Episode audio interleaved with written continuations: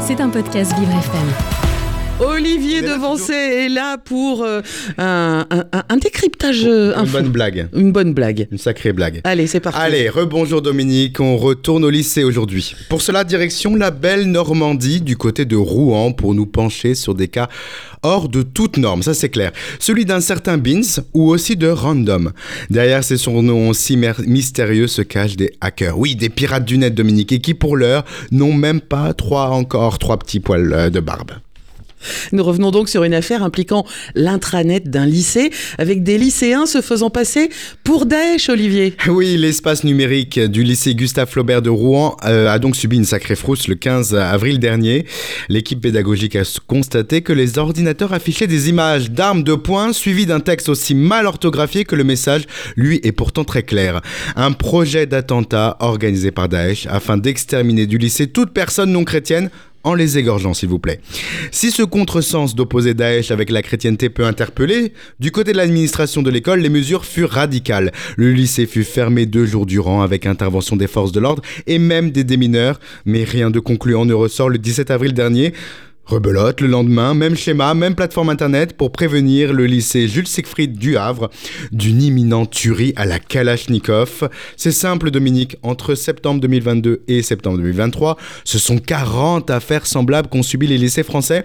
Aucune région n'est épargnée, le climat de terreur est tel que le parquet de Paris a pris l'initiative de regrouper toutes ces affaires en une seule Dominique. Et les suspects Olivier, eh bien ils sont très jeunes. Ah là là, c'est le moins que l'on puisse dire. Trois suspects âgés entre 14 et 17 ans ont été entendus le 2 février sur cette affaire d'ampleur maintenant d'envergure nationale. Loin d'être une affaire politisée, les conclusions des débuts de l'enquête démontrent que les suspects sont des surdoués de l'informatique, pour qui l'unique objectif est de se défier entre eux. Oui, l'un des ados en garde à vue d'ailleurs parle Dominique selon ses mots de simples blagues. Des mauvaises blagues peut-être, mais qui ont attrait au piratage d'outils informatiques d'État. En somme, ça reste de très graves infractions. Alors, comment se déroulait ce hacking? Eh bien, nous l'avons compris, cela se passe à chaque fois sur l'ENT, c'est l'espace numérique du travail, géré par l'éducation nationale. Chaque élève, professeur et parent dispose par identifiant de son espace personnel afin de suivre la vie scolaire de l'établissement. Et en gros, c'est un cartable virtuel, Dominique, voyez ça comme ça. Les hackers sélectionnent des comptes de collégiens et lycéens et sur leur messagerie personnelle véhiculent au reste de l'établissement des menaces terroristes fictives. Les hackers ont réussi à trouver les identifiants des élèves concernés grâce, grâce, grâce aux jeux vidéo, Dominique.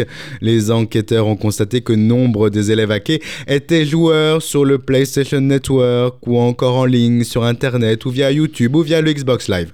Alors comment euh, l'enquête a-t-elle permis de mettre la main sur trois coupables potentiels, Olivier? Alors comme d'habitude dans le domaine de la cybercriminalité, ce sont les fanfaronnades qui ont aiguillé nos amis de la lutte numérique.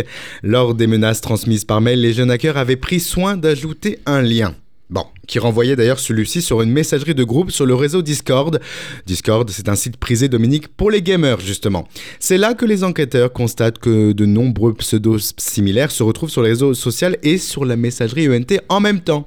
Et le profil d'un des suspects est connu d'ailleurs. Il est âgé de 14 ans il a fui le domicile familial bordelais il y a trois semaines avant son interpellation. C'est un génie de l'informatique qui codait parfaitement avant ses 9 ans. Il est doté d'un QI supérieur à 160 et il s'adonnait à du phishing ou du vol de données pour empocher de l'argent. Ce génie est voleur, celui-ci est sur le coup d'une procédure pénale et risquerait, s'il était majeur, 8 ans de prison et 170 000 euros d'amende. Comme la toile de l'araignée, Dominique Le Net est composé de multiples recoins et à peine un méfait puni, 10 prennent la suite. En attendant, l'enquête suit son cours pour démanteler les autres membres de ce réseau aux nombreux pseudonymes et dissimulations numériques. Et n'oublions pas que deux infos valent mieux qu'une. C'était un podcast Vivre FM. Si vous avez apprécié ce programme, n'hésitez pas à vous abonner.